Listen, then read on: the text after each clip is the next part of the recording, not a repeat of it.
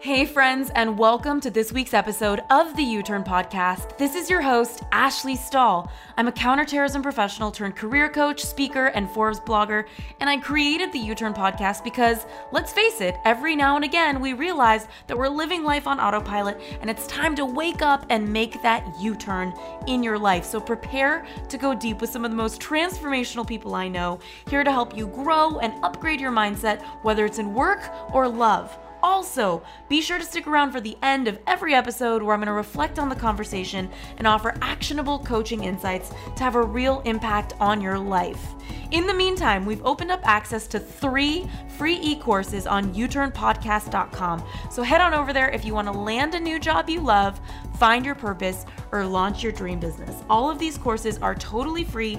All you got to do is head on over to youturnpodcast.com. That's Y O U T U R N podcast.com. Now let's get started with this week's guest. One of the most effective ways that we can uh, conquer the fear of speaking up is by mentally reframing the way we talk to ourselves. Have you heard of this term reframe? Yes. Yeah, Yes. it's it's very very powerful. And what happens is again, it gets back to the social wiring in our brain. It's okay to feel a little anxious when you're in front of a group or even the thought of speaking up. It's okay to feel anxious. So it's actually wrong to say you should conquer a fear, con- overcome it. It's actually very hard to do because it's so ingrained in us, but you can reframe wh- where you have so many you have so many positive images of yourself speaking or encouraging and inspiring a group that it becomes at a point where you begin to wash over all of the negative stuff. Doesn't mean that the uh, the negative feelings are not still there. They are. They're just minimized.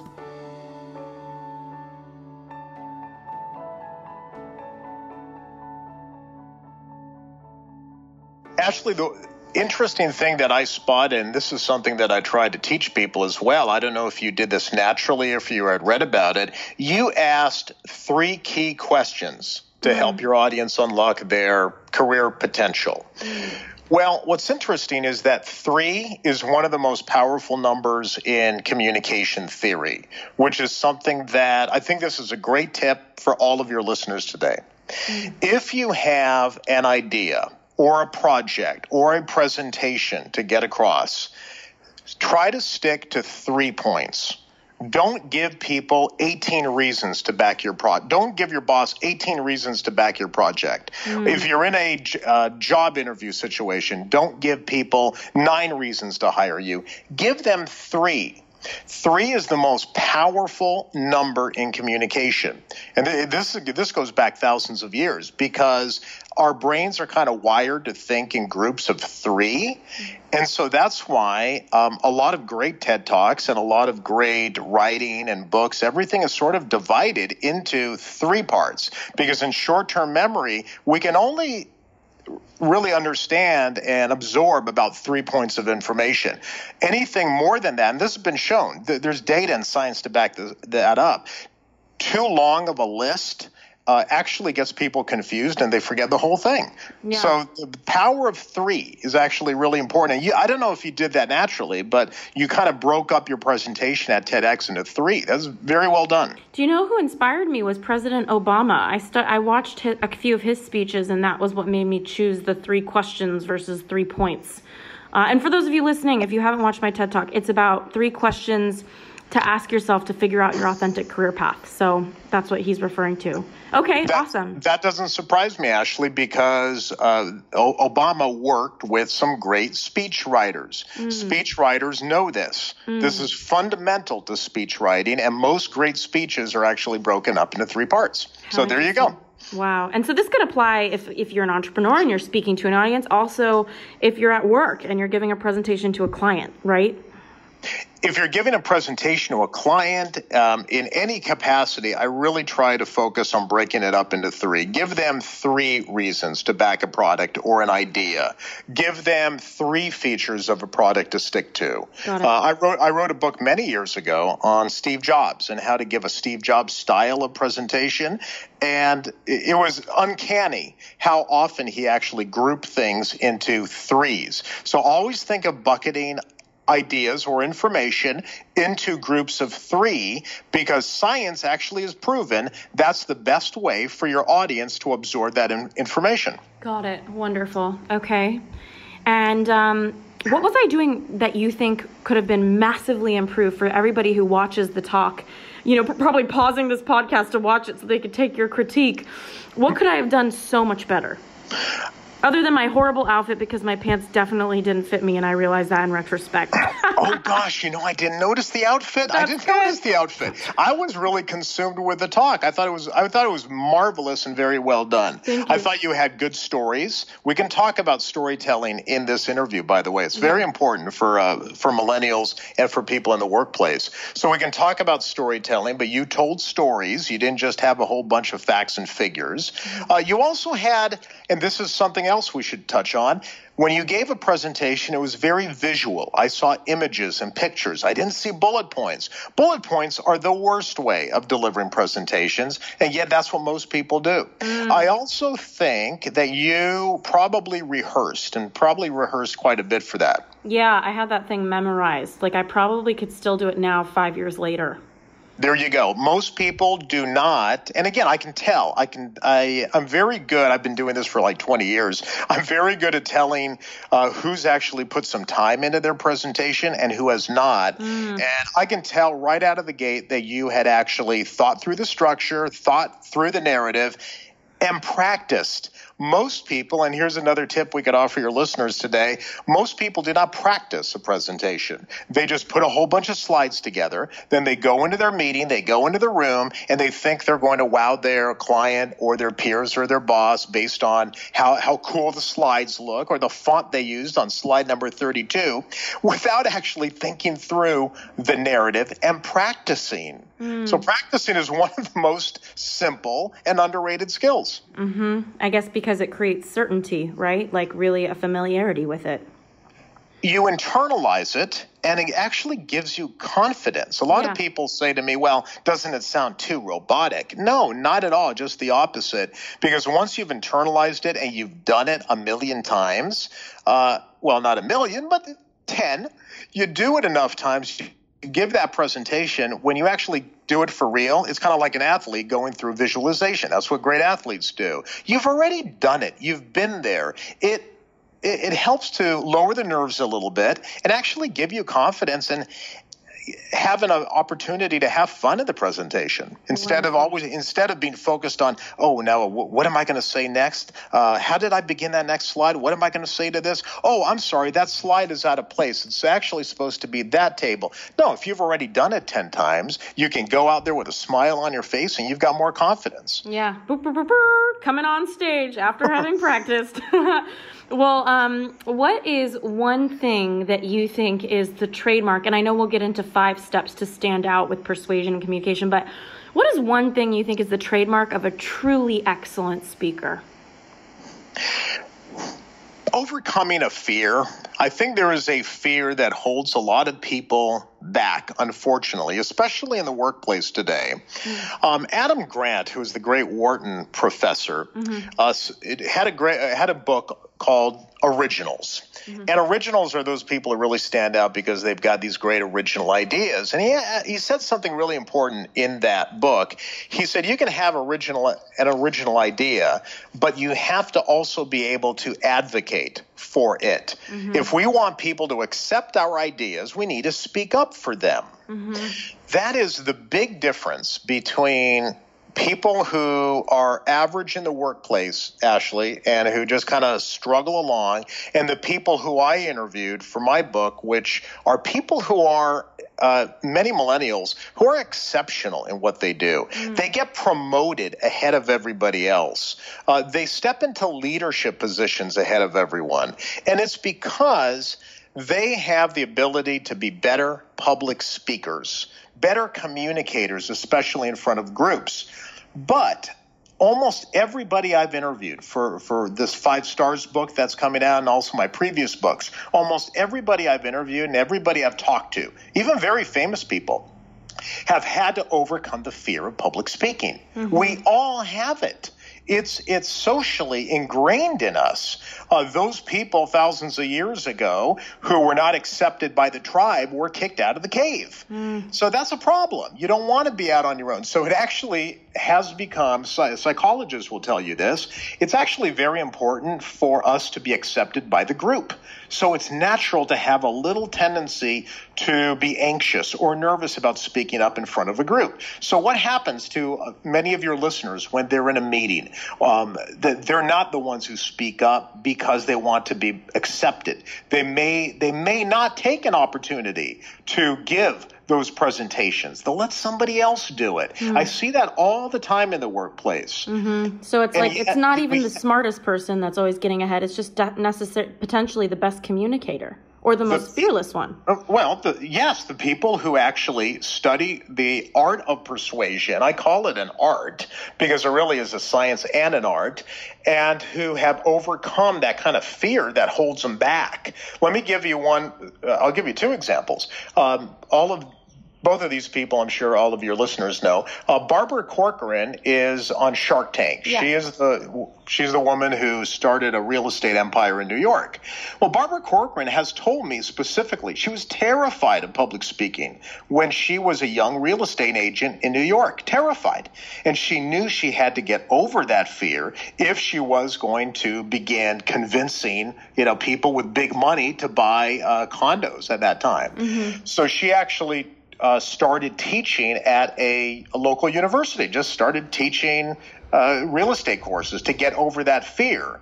Warren Buffett went one step further. One, Warren Buffett has publicly said that if you are a better public speaker, it will raise the val- your value in the workplace by 50% instantly. Mm. And he has said that publicly on a couple of occasions. The interesting thing about Warren Buffett is he, again, acknowledged, just like Bar- Barbara Corcoran, he had a paralyzing fear of public speaking when he was young. But he realized that he needed to step up. How was he going to convince people to put give him their money if he couldn't communicate well and if he was nervous every time he got up in front of people? So he went to a public speaking course. He took a public speaking course, and then he too started teaching at a university. Mm. But to this day, and I saw this in a documentary, to this day, he has one degree in his office, like a framed degree. It's not from his business school. It's from the uh, Dale Carnegie public speaking course that he took because he said that is the, the most important course uh, in my career was public speaking. Wow, so profound. And isn't what is the data on it that people are more afraid of public speaking? Is it than death? Is it the number one? I, is that true? Is that a myth? You know, I, I, I don't.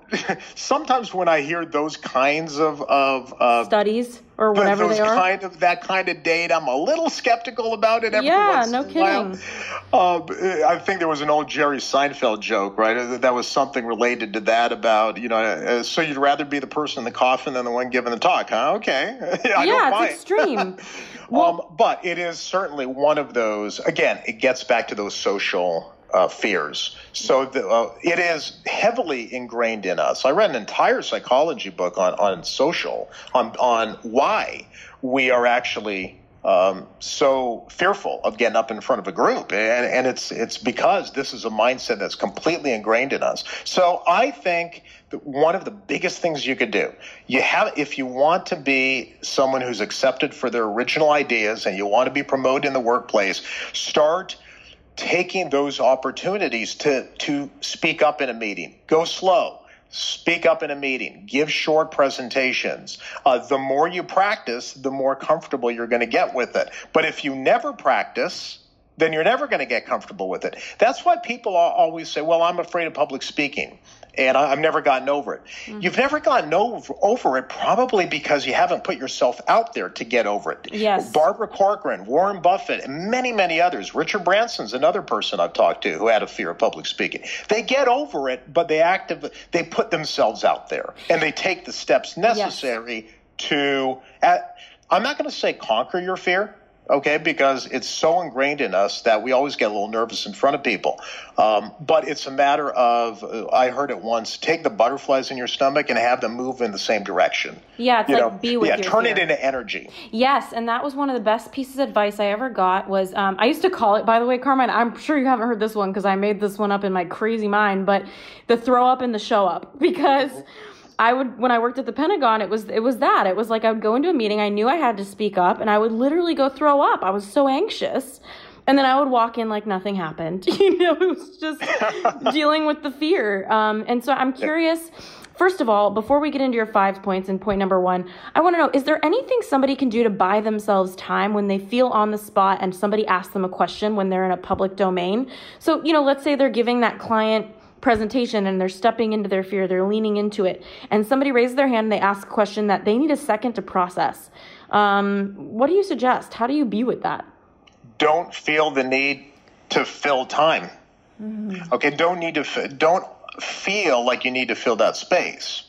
Uh, even now, uh, I feel like I I need to fill the space. I can't just pause for a second. I mean, again, this is a very natural thing. So what happens? There's a lot of filler words. Um, um, uh, yeah, and uh, that actually doesn't give people the impression of confidence. What gives people the impression of someone who is really competent and confident about their topic is the ability to pause. Mm. So just take that second think about it, and then give your response. So what happens is too many of us, uh, we have to process it in our mind. We got to think about it for a second, but we don't like that dead air. So we start going, and uh, yeah, Ashley, um, that's a um, a really good question. And pretty soon, I don't have an answer and I'm just I'm just rambling. Moving. I don't I don't Yeah. sound very confident. So, uh, but I don't like being put in that position in the first place. That, that's why I'm always thinking, always preparing ahead of time, thinking to myself, what are those potential questions that are going to throw me? What are those questions that uh, are the hardest questions for me to answer? That's the way I started actually in journalism, and then I I transitioned to media training, and I, I still do a little of that. But that's when CEOs go on CNBC or some other show. They only have about three, four, five minutes, and they uh, often they're asked very difficult questions. We can't predict every question that we're going to be asked. So what we do, Ashley, and here's a little background, uh, and this is how politicians work too sometimes. Oh, do tell. unfortunately, Yeah. is you don't prepare for each question because you don't know how, the questions that are, are going to be discussed. But you can prepare buckets, right? So you can prepare yourself for a general topic and then use those questions to steer it back to the topic. Um, so that's one very good technique. But again, it's guess what? It gets back. It gets back to what we just talked about: preparation and rehearsal. Yes. Okay. So you can't just wing it, okay? If you want to be a great persuader, and a venture capitalist once told me, actually, the venture capitalist behind Uber and Airbnb once told me this Carmine, the great persuaders have an unfair advantage mm. because they can convince you of their ideas. But Ashley, here's the whole point of this this entire conversation today. You need to understand that that's a power that you have. It's a gift that you can develop. And you do have to acknowledge that, yes, I want to be a great persuader and a great speaker and a great communicator, but I do have to take the steps to work at it. Mhm. Mhm. I want to do good in the world with this power. um, okay, well, what is your your first step? You were saying is to to stand out at work and to use persuasion is to steal a page from Hollywood. So, what do you mean by that? I love Hollywood movies, and I've talked to a lot of producers in my career and screenwriters. And they actually have a lot of great tips on how to capture people's imagination and how to keep you in your seat. That's their whole job is to get you to the theater to attract you and to keep you in a seat. How do you do that? Well, a lot of what they do in Hollywood actually applies to a presentation. So the very next time you have a presentation, think about a few of these tips. Number one, and this is what I mean by taking a, stealing a page from Hollywood, you've got to have a good, what Hollywood calls a log line. A log line is one sentence that describes your project. Hmm. So think about this, Ashley. The next time you're going to give a presentation on any topic, I need to know, and there and there's science behind this. I need to know what the big picture is. I actually need to know where you're going. Most people start in the middle instead of backing up and saying, This is the big picture. This is the reason why we're taking this initiative today. Okay, this is the reason why I, I think you should hire me or promote me. But in one sentence, because that's the way the brain processes information. It doesn't want to get bogged down in the details, it needs to see the big picture. Mm-hmm. So the big picture should fit in one sentence. But this is the way Hollywood movies are pitched. When a screenwriter walks into a producer's office and says, I have an idea for a movie, the first thing that producer says is, What's the log line? Mm. The log line is, What is it in a sentence? Okay, I don't want to see your script on page 20. What is it in a sentence? And so one of the greatest log lines of all times is uh, Steven Spielberg. Well, it's a story about a hungry shark with an appetite for swimmers and boat captains. We're going to call it Jaws. It was the best pitch ever. Sold. Great. Best pitch ever. That's so funny. Okay. So Ashley, when you, uh, I was doing some research on you. I obviously I want to know who I'm talking to ahead of time, and I was on your website, and you said I'm a career and business coach who helps millennials master their job hunt and step into more authentic careers. Mm-hmm. That's it. Uh, yeah, that's it. So what you just did is in one sentence, you gave me the big picture.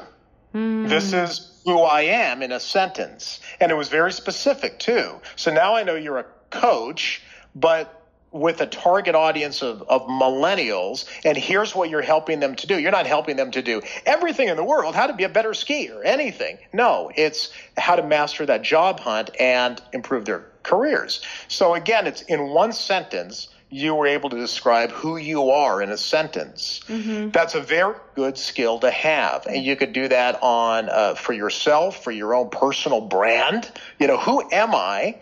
Uh, what do I offer this particular job or this company? And in any presentation, always think of the log line. In any presentation, what is the one sentence that I want to get across? How do I pitch this topic in one sentence? So, so that's our first tip. Mm-hmm, mm-hmm. Beautiful. And secondly, you talked about thinking about structure, you know, because, you know, Carmine and I, for those of you listening, we talked about this a little bit before we started recording.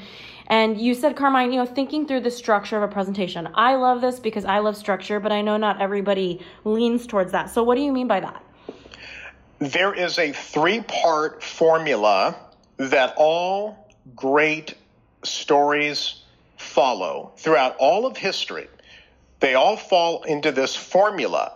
Uh, in fact, George Lucas, when he made Star Wars, uh, became a student of narrative, of storytelling.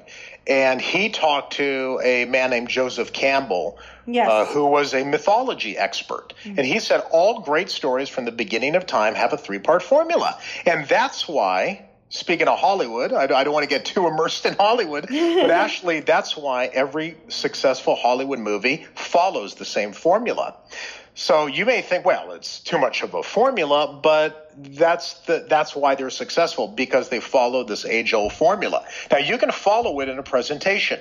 So do you want? Yes. Can we tell your listeners the Let's formula? Do it. Yes. Setup, conflict, resolution. Three parts. Conflict. Setup, conflict, resolution. All right. So, step one if I'm giving you a presentation, I'm trying to sell you on a product, or I'm trying to convince you to buy a new product. Let's just say that. I'm going to start with a setup. I'm not going to begin with the features of the product. I'm going to tell you a story. I'm going to start by talking about the status quo and about my client and the world that they're living in. Here is your world right now. Here are the characters of in your world. Uh, here are your customers. Here, here are your stakeholders. So, in other words, kind of help your customer understand that you know their world. That's called the, st- the setup. The first 20 minutes, the first 30 minutes of any uh, great movie actually has to introduce the characters, has to give you their backstory, what their life is like. It's called a setup. You don't just dive into the movie. You got to have a setup, setup first. Mm. Step two is the conflict. Now, this is where a presentation can really stand out. Uh, the conflict simply means that I am going to introduce the problem, the villain. Here is the hurdle that you have to overcome. Now, people like, there are a few geniuses in communication. So, for example, Steve Jobs could convince you, Ashley, of a problem that you didn't even know you had. Mm-hmm. That was the, that's that's genius. that's pretty good. I remember at the end of the uh, the iPhone presentation, right, in 2007, a lot of people were skeptical. Uh, a lot of analysts were skeptical. Well, we already have smartphones, you know, we don't have a problem. By the end of the presentation, they all said, "Yeah, we need that smartphone," because he was able to convince you that you have a problem with existing smartphones. You didn't even know you had a problem. You didn't know you needed the iPad in 2010.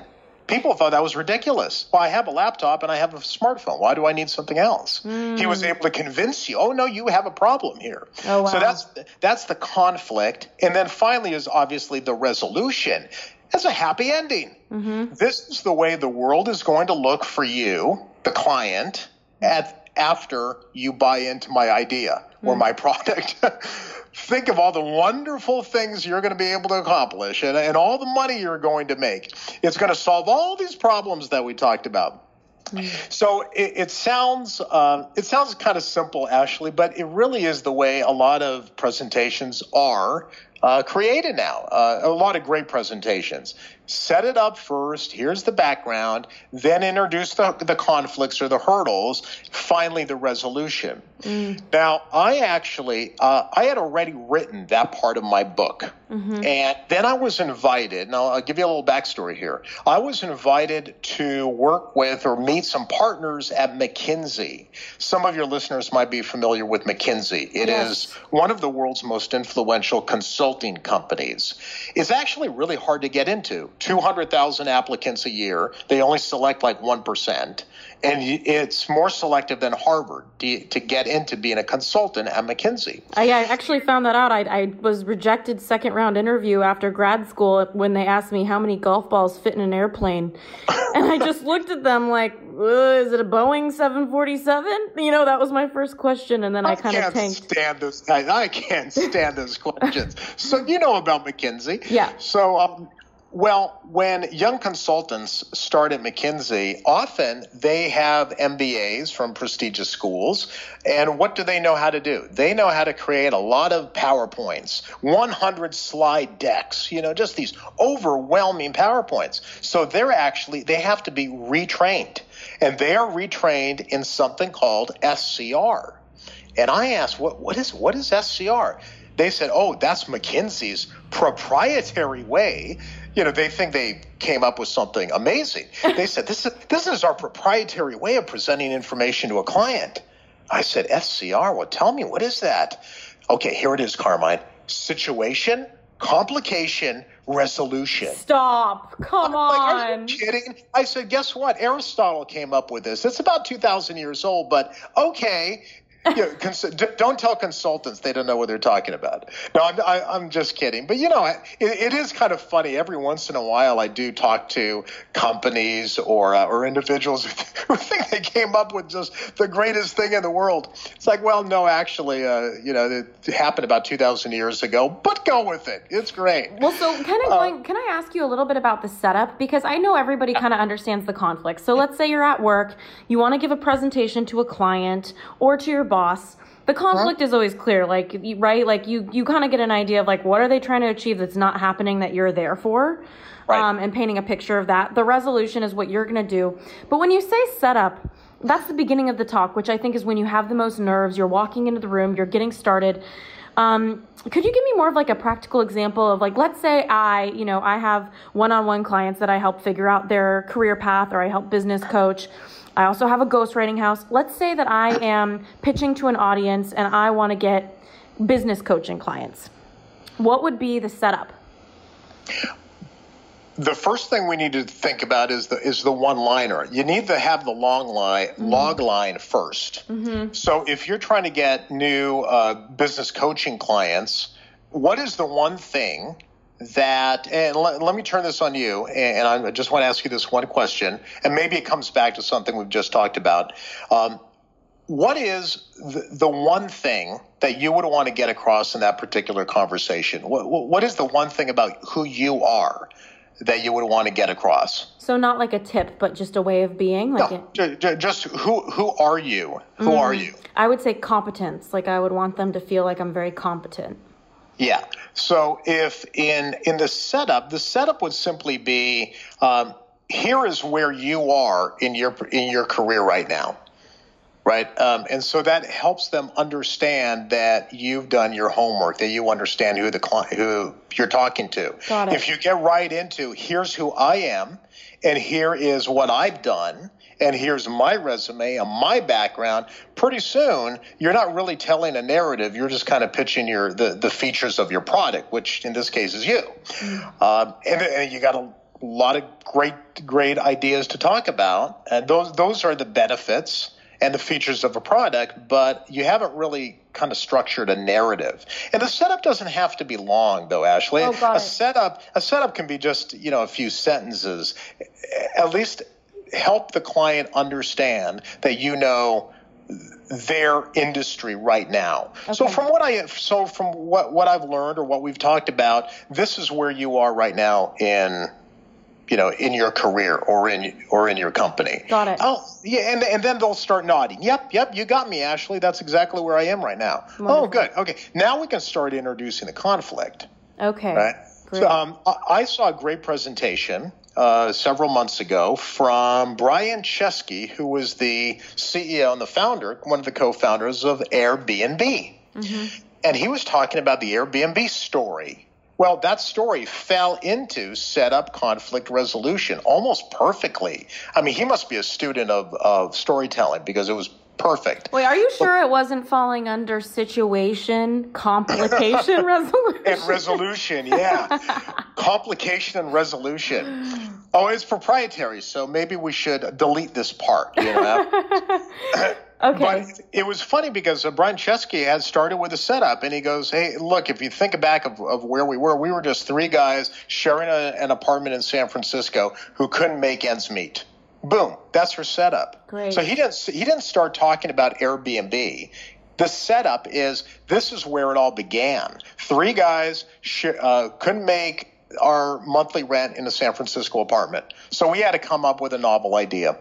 Wonderful. Oh, okay, that's the setup. Great. And then they just get into the conflict. Okay, perfect. Okay, so tip, tip number one steal a page from Hollywood, have a log line, have one sentence, be able to express yourself clearly. Um, tip number two have the three parts the setup, the conflict, and the resolution when you're delivering a presentation. And then tip number three you said was thinking visually about presentations. So can you expand on that? This is hard uh, for a lot of people to have to kind of muster up the courage to do, but I assure you, this is the way you need to start delivering presentations now. Um, and I've been I've been really trying to hammer this point home for years, but it's still not. It's it's very hard to get across to a lot of people until they start doing it. Uh, the, the worst way of delivering a presentation, the one that doesn't work, and we know it scientifically, is by putting bullet points on a slide. Uh, too much text overwhelms the brain. It's the least effective way of delivering information. And yet, in every conference you've gone to, and I'm sure every PowerPoint you saw at uh, when you were in the in speaking to the military in your counterterrorism days, I'm sure every single PowerPoint looked the same. Yeah. It was all just bullets and charts bullets and charts. Yep.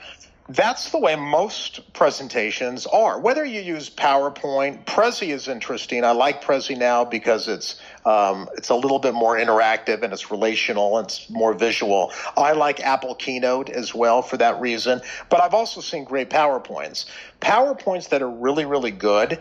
Any presentation that's really good is more visual.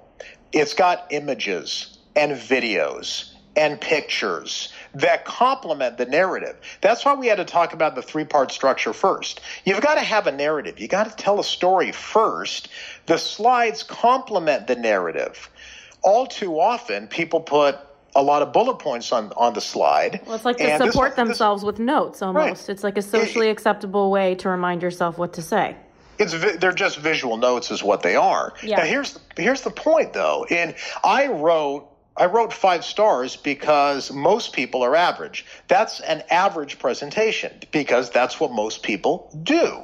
And then all of a sudden you come out and you're, you're in this storytelling mode where you're talking about uh, you're talking about personal stories, brand stories, case studies. You show pictures. You show images of the people you're talking about. Uh, all of a sudden, everything comes alive, and your audience begins to say to themselves, "Well, who's this? Uh, th- this person is interesting. You're different." Mm. But you mm. have to be because visuals are much more effective. And I learned this from John Medina, who's a biologist at the University of uh, Washington. He studies brain chemistry, how the brain functions. He said, Carmine, above all, uh, always tell your clients that pictures are more powerful than text on slides. You got to have a combination of images and text, mm. not not text alone, which is what 98% of presentations do. It's yes. text. So then all of a sudden you're going to come at, come in there and you're going to stand out because you're going to have that combination of images and text. Uh, and, and, that's one way of standing out. Think visually when you give presentations. And the best way to do that is watch TED Talks. Mm. Watch TED Talks. I know uh, some of the people at TED, and I've, I've worked with people who have given TED Talks. It's very important. There are no bullet points allowed on TED Talks. Now, TEDx might be a little different because the individuals have a little bit more um, leeway. They have a little bit more leeway, but on the national TED stage, it goes through filters. Mm-hmm. You cannot have a slide with bullet points on at a TED stage. Mm-hmm. So watch those TED Talks and you'll see how, what I mean by the visual representation of ideas. It's incredible. Hey U-Turners, so sorry for the quick interruption, but I want to make sure you know that this episode has been brought to you by the Job Offer Academy, our e-course to help you land a new job you love. So if you're sick of applying for jobs and never hearing back, and you'd like to try a free version of our job hunting course, just head on over to youturnpodcast.com slash job offer. That's Y-O-U-T-U-R-N podcast.com slash job offer. Now let's get back to this week's episode.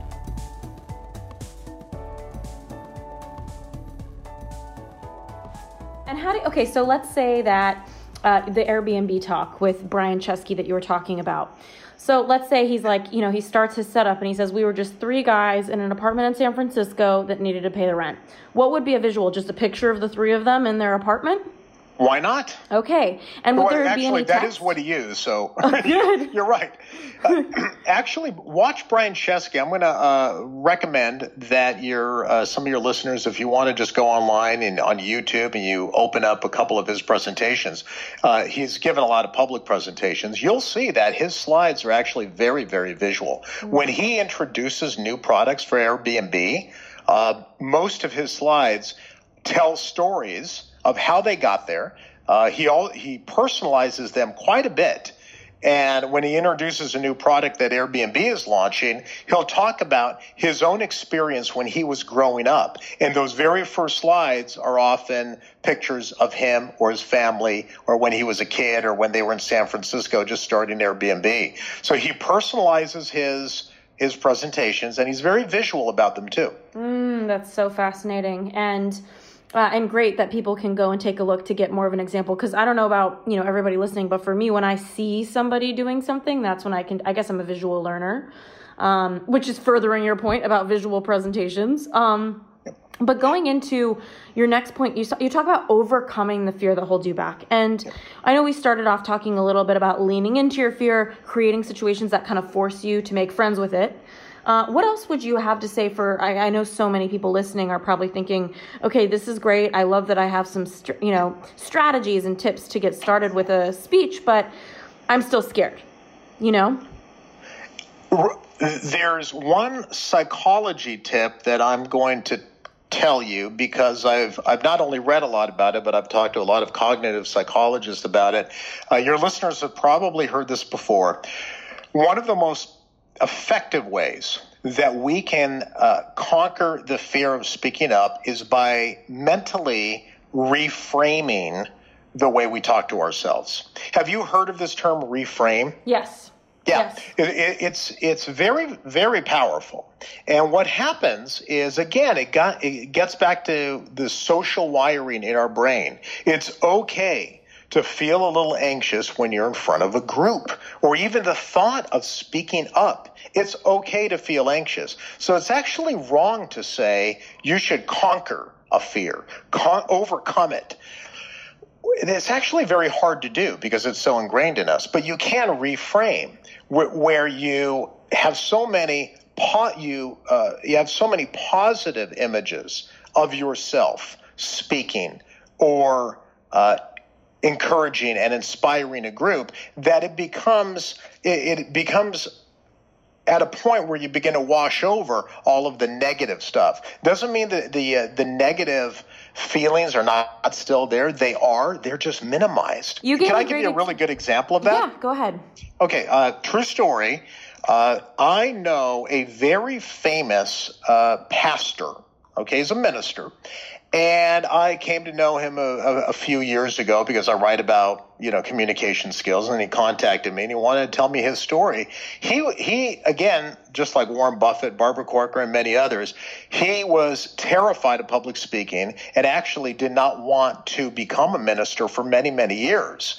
He just he was very content being behind the scenes, and then one day he kind of had that passion, right? He had that calling. He wanted to to start speaking in front of people. He said it took him about a year and what happened is instead of just talking to himself with these negative voices, which he said were just constant, why are you here? You don't have the experience. You don't have the certifications. Why, you, why do you think people are going to talk to you? He was talking himself out of it. Yeah. And then he finally realized, no, I'm going to start, uh, I, I'm going to listen to those voices. They're going to be there but I'm going to start talking to myself in a much more positive way. So he said it took about a year, it took a while. Now that minister sells out stadiums around the world. Mm-hmm. So can you imagine our knees buckling uh, with 50,000 people staring at you? Mm. So he had to reframe his way of thinking. And, I, and that got me thinking, though, Ashley. I think we all do that to an extent where the negative voices are so overwhelming, and, and we're our worst critics. So that reframing is a very important part of finding the strength to speak up for your ideas. You know, uh, one reframe that you offered, because I know there's a reframe in how you talk to yourself and your negative self talk. And the example you gave is probably one of the most common things because um, we've, we've had about 2 million people register for an online workshop I did back in 2016. And we did some survey data. And what we found was the topic of little experience or not being qualified was one of the most common buzz terms that we saw in our surveys around people's fears in the workforce. Um, so you know there's there's that element of self-talk and reframing how you talk to yourself. But another uh, thing that i heard you talk about that i thought was interesting and that i've used on myself was the reframe about making a story up about what you're feeling. So for example if somebody's about i remember back when i was about to give that tedx talk i you know i was i was in my mid 20s i had never spoken to a large audience and was really scared on the side of and I went on stage after Guy Kawasaki of all people who is such a seasoned speaker you know? Yes and uh-huh. and I was totally green I was like are you nervous and he looked at me like what are you talking about and um I remember thinking, oh my gosh, I'm so nervous. And the reframe that I gave myself, and I've carried it with me forever, and you just referenced it, is I said, I don't know if I'm nervous. I just know there's a lot of energy moving through me. Mm, yes. And the decision not to call it nerves completely changed my life, and I've carried it with me always. So whenever I feel um, an emotion or something in my body and I see myself, my ego wanting to label it something, that is when I interrupt myself and I just say, there's a lot of energy moving through me right now. And I decide to call it excitement. Maybe I'm excited. That's just as possible as being nervous. I've talked to cognitive psychologists who work with athletes. That's exactly the advice that they give them. Okay, you, you have to actually label it differently. So it's not nerves, it's energy, it's excitement.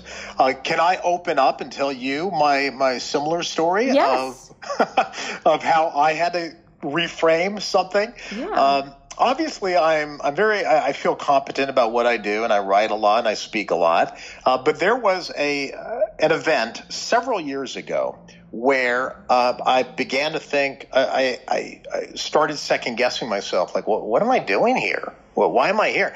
So it was actually this is a real event. It was on you could actually watch the video now. I, am sure it's on YouTube.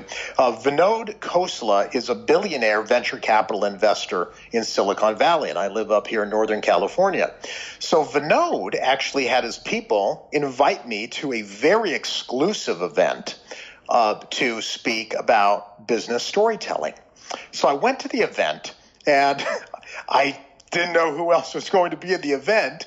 I am not kidding you, Ashley. At the cocktail reception ahead of time, I turn to my left. I mean, I, I could already see it. I turn to my left, and there is Bill Gates hanging out, talking to people. Just Bill ha- having Bill. a drink. uh, there is the former Prime Minister of England, Tony Blair. I'm not kidding. I'm not making this up. They're all here. Sergey Brin comes mm-hmm. in from Google. Okay, so at this point, I'm beginning to say to myself for the for the first time in years, I'm saying to myself, why am I here? Oh my gosh! it's yeah. like I, I, am not curing, you know, malaria. I didn't start Google, and I'm I have to get up and speak to all these people tomorrow morning. What what am I doing? So I began to get into that negative self talk.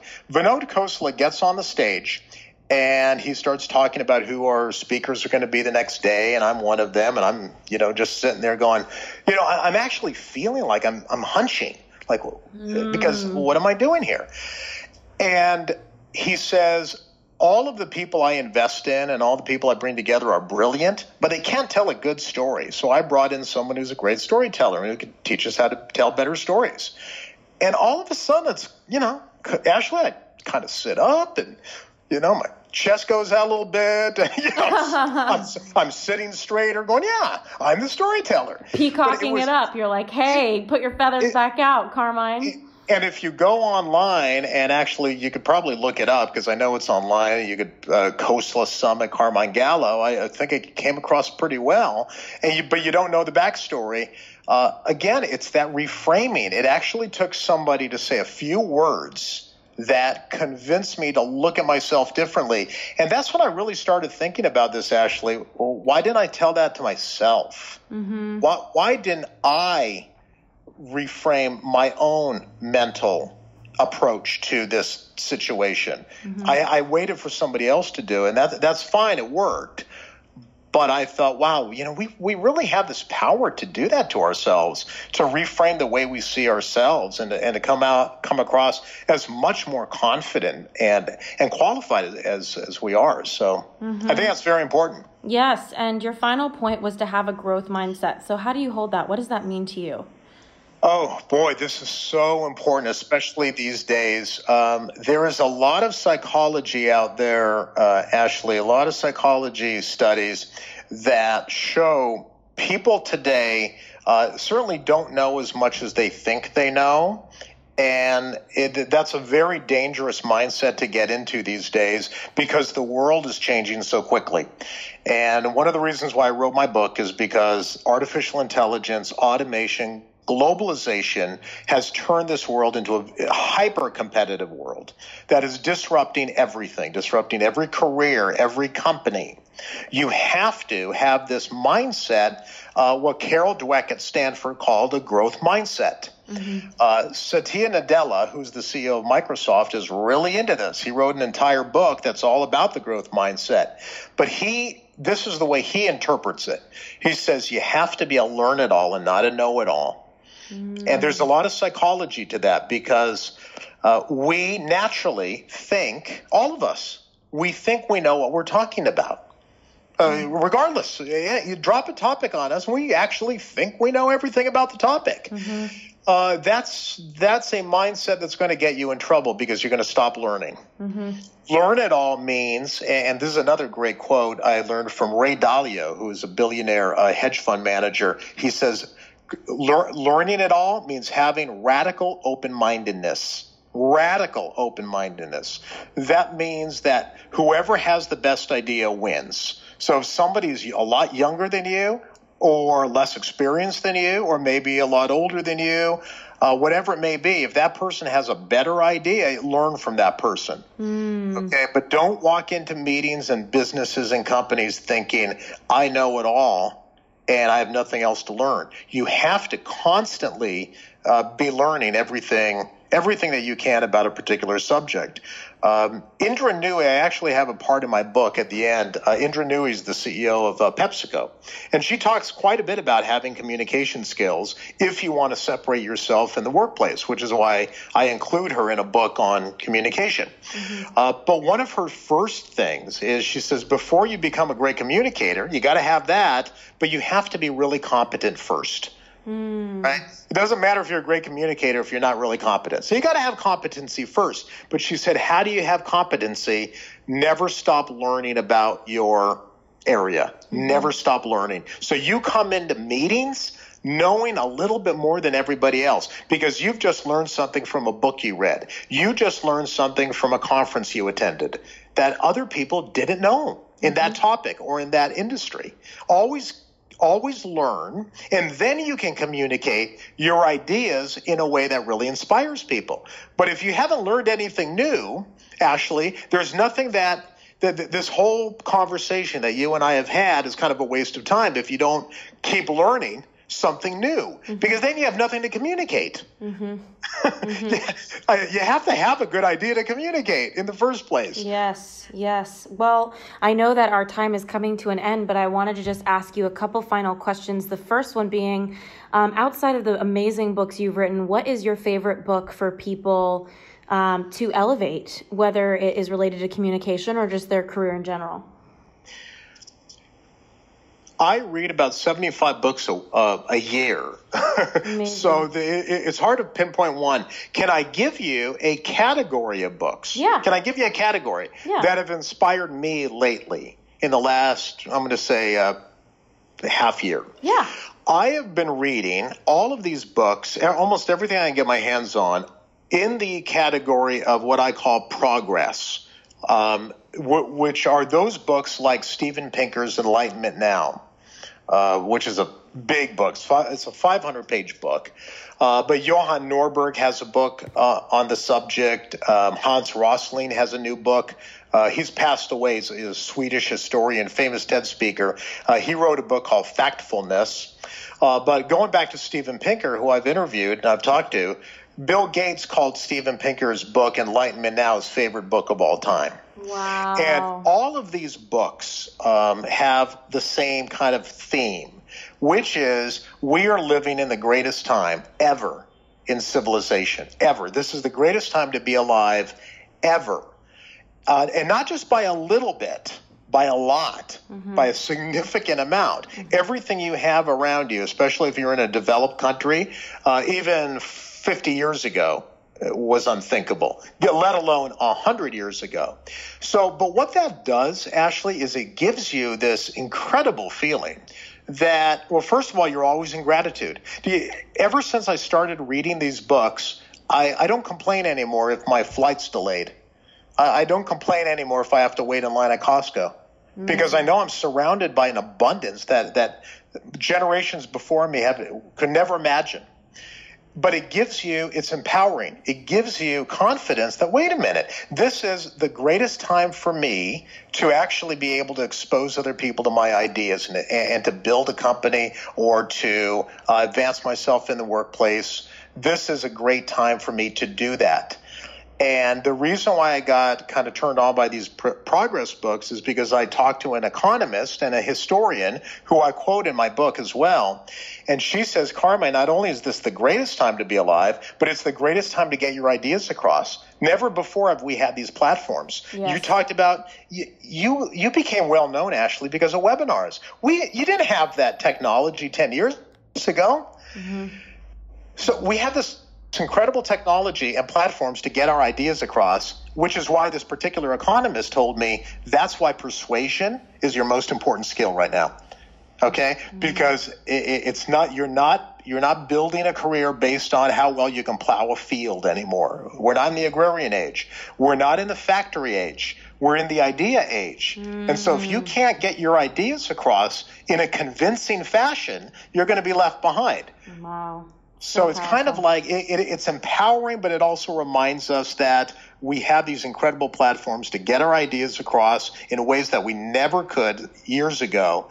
But we do have to be good persuaders and good communicators. Gosh, this has been so wonderful. Where can everybody find you? if you can remember my name, which is a good Italian name, Carmine Gallo, mm-hmm. uh, you can go right to the website carminegallo.com. The book is called Five Stars, and that is also available everywhere books are sold, also in hardcover, Kindle, and audiobook. And we have a, its own designated page if people can remember the fivestarsbook.com the fivestarsbook.com. It's its own dedicated page as well. But you can find everything as long as you remember my name, Carmine Gallo. It'll get you to Twitter and social media and my website. Thank you so much, Carmine. It's been such a pleasure.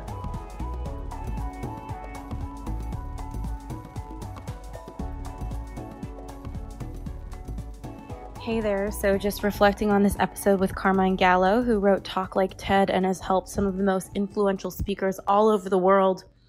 And it was such an unexpected little treat that he had watched my TEDx, which was a weird, scary moment to realize I was about to get feedback on my podcast about it.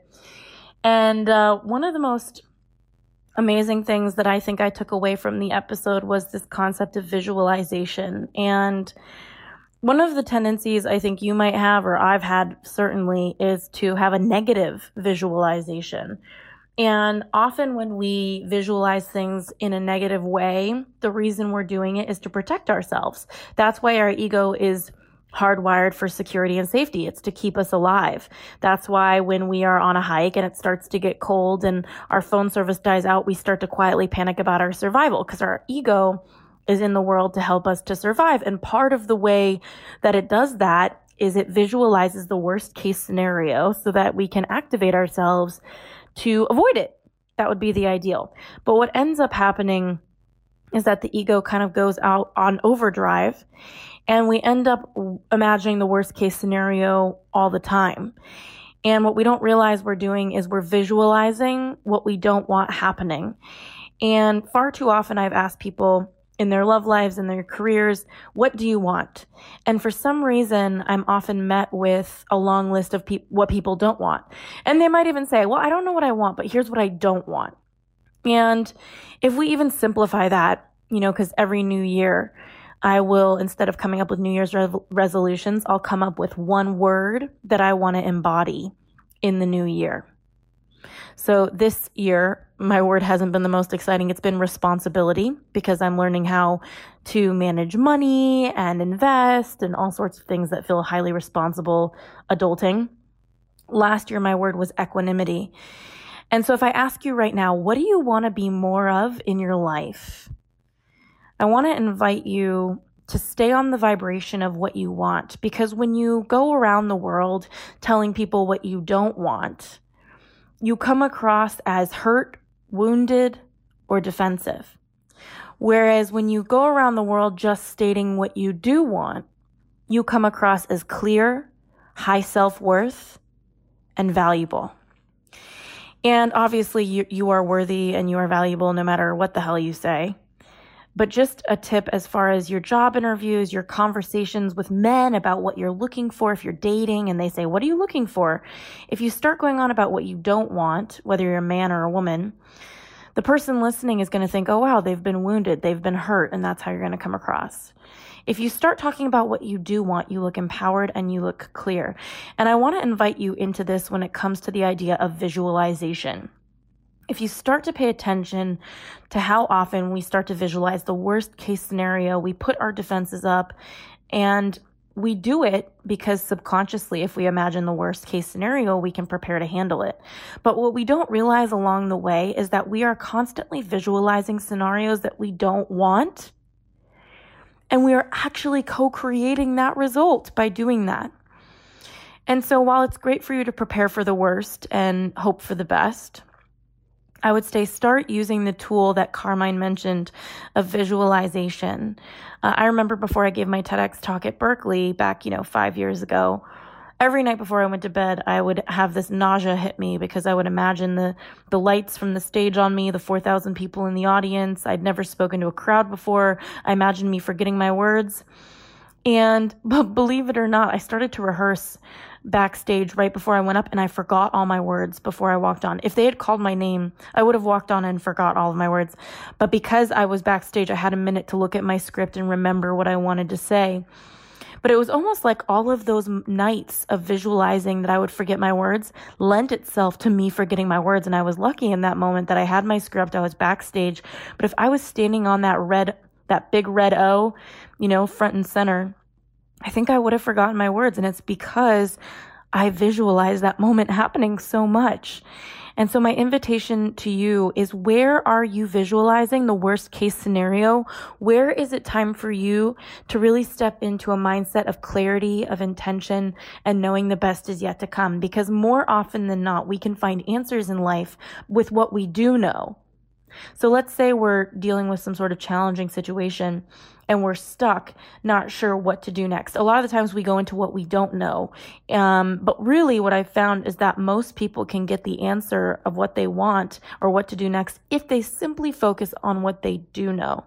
So, my invitation to you is to start evaluating where are you having negative visualizations? Where can you start to visualize results that you actually want?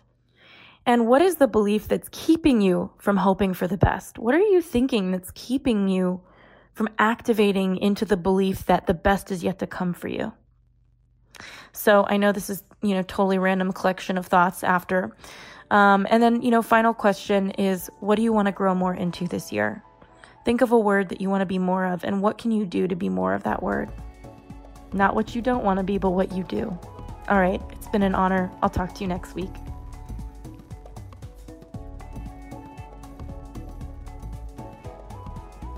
Thanks again for tuning into this week's episode of the You Turn Podcast. We keep really detailed show notes at youturnpodcast.com. So if our guest mentioned a book or a resource that you're interested in, you'll be able to find that there. In the meantime, if you were inspired by this episode, if it made an impact in your life, we would be so grateful if you subscribed and posted a review for us on iTunes. Rumor has it on the street the more reviews we get, the more subscribes we get, the more we can grow and get our impact out there in the world. In the meantime, I'd love to hear from you at Ashley Stahl on Instagram. I'm so grateful for connecting, and I look forward to next week's episode.